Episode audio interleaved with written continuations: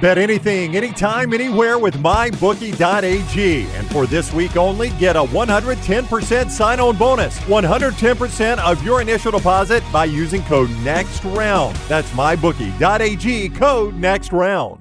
I would love to hear Marty's best vodka story Okay. when we get done with this read. I, he doesn't seem like a vodka guy. He's more of a bourbon beer kind of guy, and he is with this this new money, this ESPN fame and uh, and uh, luxurious lifestyle. He's probably a red wine guy now. Probably no vodka at all, but gluten free, eight times distilled, locally owned and operated product. Charles Barkley, one of the great faces behind Redmont Vodka, available in 22 states now. If you're at a local bar or restaurant, ask for it by name. If they don't have it, tell them to get it. It is Redmont Vodka. What's up, Marty? How are you, buddy? Uh, LT, you are astute, not a vodka person in the least. I don't know what it is about my body chemistry, but you know, most people, I think a prevailing uh, thought process for most people is that brown water is what hurts them.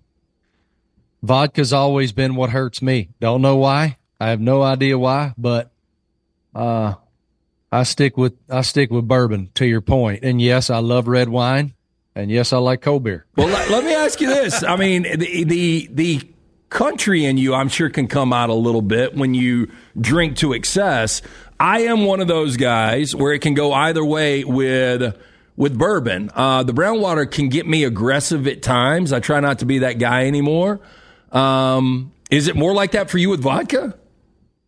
Sounds like you must have had some of that before that urology read.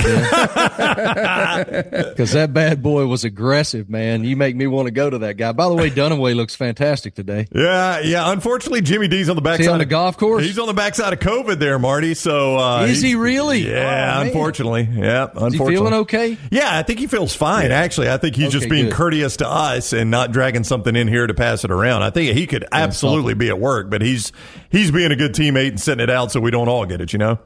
Well, I know he's monitoring you two nincompoops. Oh, so he Dunaway, I, I love you, buddy. He's I hope watching. you're feeling all right. Hey, so what have you been up to? Like I told Brown, I was like, man, I haven't, we haven't heard from Marty in forever.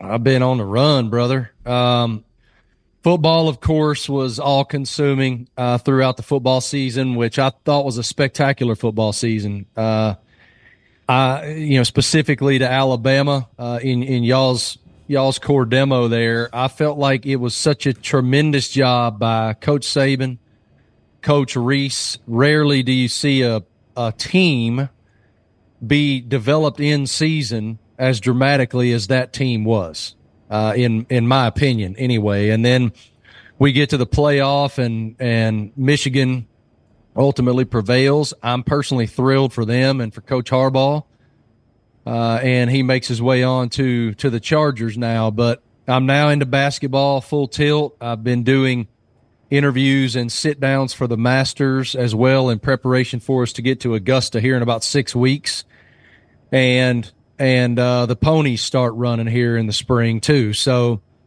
it just doesn't slow down very much. I've been trying very hard to to be here and present as a dad and a husband as well, and uh, so that's what I've been up to, man. Just just running. Uh, I was at Daytona. I felt like the race was really good. It sucked that it was postponed for a day, but man, it was like a cow pissing on a flat rock down there in Florida for a while. And that that green blob on the radar went all the way to Amarillo, Texas, I think. So NASCAR and, and the folks at Daytona did a tremendous job getting it in. And when it when it was was run, it was a great race. And then I was at Texas A&M Tuesday night for the Arkansas Texas A&M basketball broadcast. Got home yesterday and uh, just got done in the gym to hang out with you two. We appreciate you doing that, Marty, with us on the JohnstonRVCenter.com hotline. I do want to ask you, we haven't talked to you since Nick Saban, and I know uh, you've written about him in your most recent book. You've had a relationship with him. You've interviewed him many times. I know he liked you and respected you. At any point, did you, because Lance, to Lance's credit, sometime early in the season was like, I think this is it for him. And Lance took a lot of heat for that. Was there ever a time where you thought this felt like the last uh, last circuit for him, or were you as surprised uh, as some when Chris Low broke the story? The way I've described it to everyone is I was shocked but not surprised. I was shocked because he actually did it. Uh, I really did believe that he would look at the 12 team playoff opportunity, which now apparently is going to 14 at some point. Hell, I, collegiate athletics right now is just one big question mark. And, but watching coach operate this year in retrospect, because again, you just don't, you look at the success he's continued to accrue and the consistency thereof. It's historic, as we all know. But for him to be in a position, you know, as he said to Rece uh, Davis in Rece's sit down in the aftermath of the decision, you know, he's five, ten minutes out and still hasn't really made the, like, convinced himself, I'm going to do this. And then he walks in and talks to the players and announces it to the players. And I can tell you guys firsthand, I talked to everybody in that program and none of them knew it was coming until he said it. And so uh, it is a it's a shocking decision, but not at all surprising when you look at everything that it entails at this time to maintain that consistency that's become his trademark and the standard bearing level of consistency that very few programs can equal. So, uh, I thought Low's story with coach today was interesting that he wants to be a voice for the sport because the sport is broken in many ways right now and needs guidance and, and needs some parameters, quite frankly. Um, but yeah, shocked, not surprised is the way I would describe my perspective on it. And I was in the program as much as anybody. I mean, I'm there all the damn time.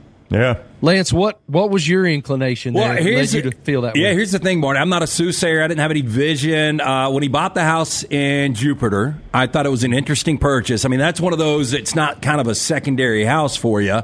Watching the way Terry and Kristen and his family really embraced the year and how they were with the players and how there was a lot more social media.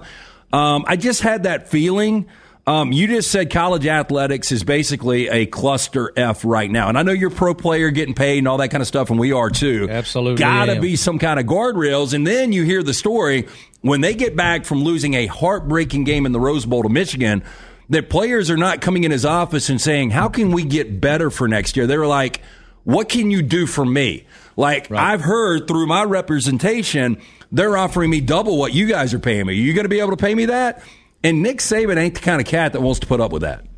Well, it's it, look as as wonderful as Alabama has been, and again back to the word consistency, Lance, of sending guys to the NFL, and not only sending them to the NFL, but sending them to the NFL plug and play prepared to contribute.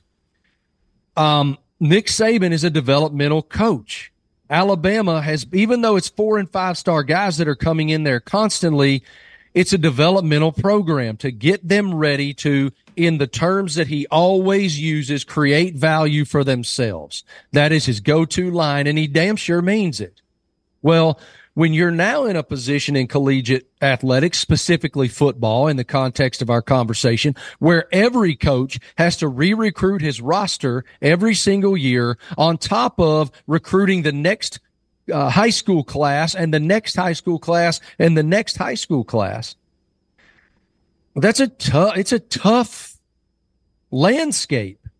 And that's for Nick Saban. Imagine being somebody like you name it, Hugh Freeze or Billy Napier, who are in this moment where they're trying to like rebuild greatness and what that looks like. Uh, it's, it's got to be very difficult on a lot of levels, not just in the competitive arena that we are the standard bearing programs and yet another school can come along and can offer more money, and that's where we are. Um, I, uh, to your point, I'm all for these players accruing wealth based on what they do.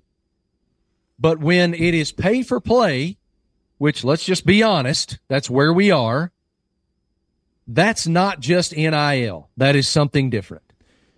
Marty Smith is with us, ESPN. We always love talking to Marty. He's on the JohnstonRVCenter.com hotline. You make the basketball circuits as well. What is the complaint you hear from basketball coaches? Because we hear it from all the football coaches. What you're just saying is the two signing days, the transfer portal, it's impossible to balance it all. What do the college basketball coaches say about this? Because we don't hear as much of it from them. No, we don't. But I, I, am sure it's a similar refrain. And from the ones that, like, I'm around John Calipari constantly. Yeah. Uh, we do a lot of Kentucky basketball because they rate so well. And he is accustomed to and has been for basically his entire tenure. He was really the catalyst of recruiting one and done talent. Like, we will be a place that you can come We'll develop you as best we can and send you off to the league after a year. It's been that way at Kentucky for a long time. And I think you look at guys like Oscar Tshiebwe last year. I think Oscar Tshiebwe came back to Kentucky because he was able to make a lot of money.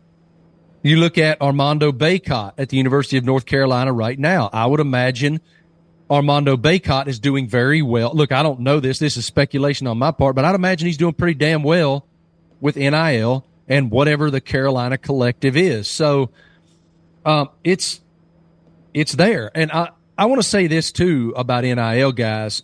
I have I had the blessing. I almost mentioned this on the Texas A&M Arkansas broadcast two nights ago because Henry Coleman III, who plays for Texas A&M, plays for Buzz Williams at A&M, is an absolutely brilliant young man, and he's on all of these panels for NIL and player rights and the NCAA and the Southeastern Conference.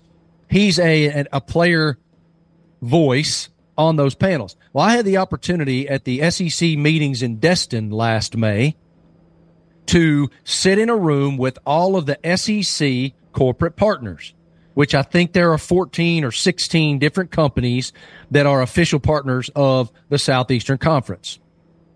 And all of us sat there and watched four young people, Tamari Key, who plays women's basketball at Tennessee, Eli Cox, who is an offensive lineman for Kentucky, Hank Coleman, and then there was a swimmer and diver. I'm embarrassed, I forget his name for Missouri. And those four young people sat up in front of us and really broke down what NIL was from their side.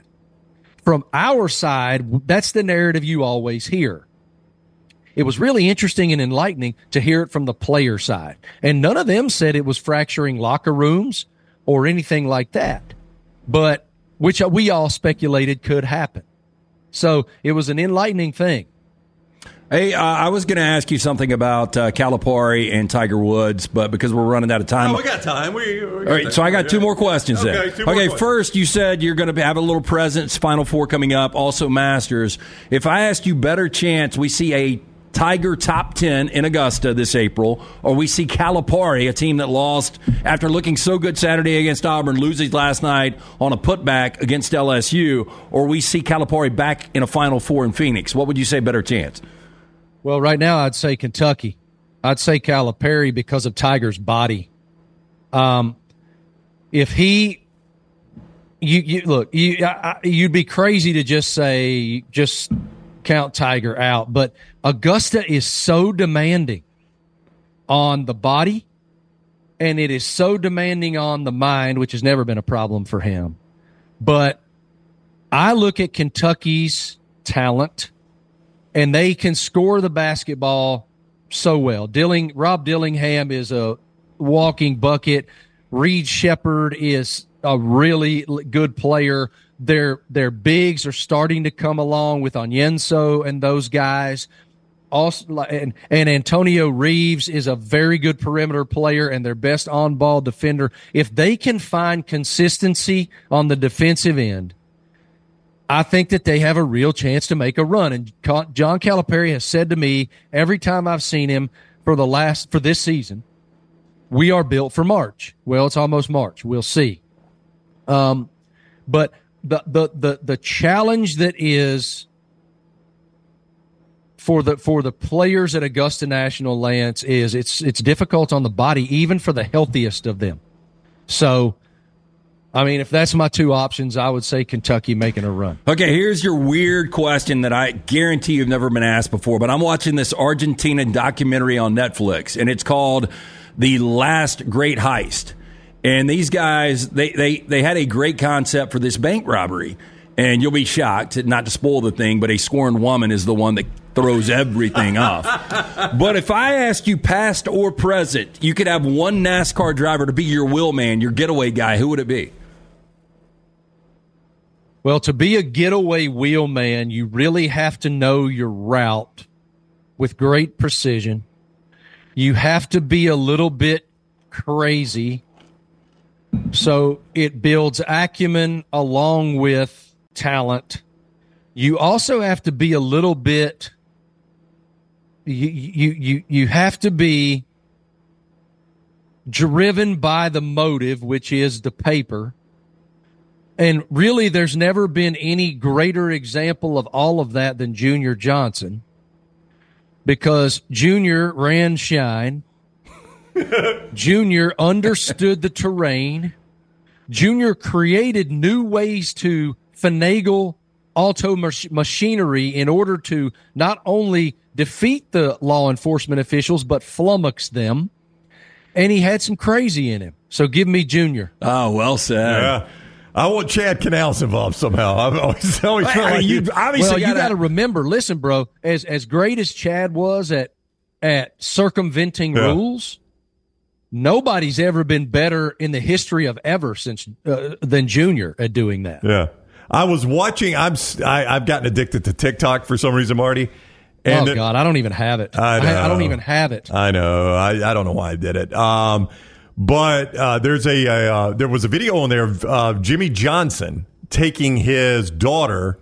I don't know how many kids Jimmie has, but it, it was Two. two. Two okay. daughters. I think both daughters are with him. And they were at, I think, the Hendricks shop, and it was his last championship car, and it still got all the confetti on it. Like they didn't wash it off or anything, and it's right there in the Hendricks. You, I'm sure you've seen it. And he's he's explaining to his daughter all the rules violations. they were on the Oh, yeah. He's, he's like walking her through every way they just had a little minor cheat to win the race. It was awesome. I, uh, as I said to the crew in that Netflix documentary, Full Speed, which is doing very well. Oh, by yeah. the way, uh, I think it's really good for NASCAR that they chose to do that, and and without without really any filters, they let the guys be the guys. Um, what made NASCAR so amazing for so long was the cat and mouse of the crews and the crew chiefs and the drivers trying to use areas of the rule book that hadn't yet been really figured out. And and I loved that. And NASCAR trying to catch him. Well, now with all the lasers and, you know, basically the race cars come in a box and they just bolt some stuff on. It doesn't, I mean, I'm sure they're doing it. I mean, because these people are brilliant, but it ain't that way like it once was. Yeah. Sideline CEO, you see it over Marty's right shoulder. That is his most recent book, and you can go get Sideline CEO. He's pointing at it just in case you missed it. You should. Uh, go get Sideline CEO. Great stories uh, about the leadership of coaches and what makes them great leaders of men and women in sports. Marty, it is always great to catch up with you, man. We appreciate the time. Love you both. Appreciate love you. you, best, uh, best of Dunaway. Feel better, buddy. Yep, we'll tell him you said it. Thank you, Marty. Take care. Marty Smith from ESPN with us on the JohnstonRVCenter.com hotline.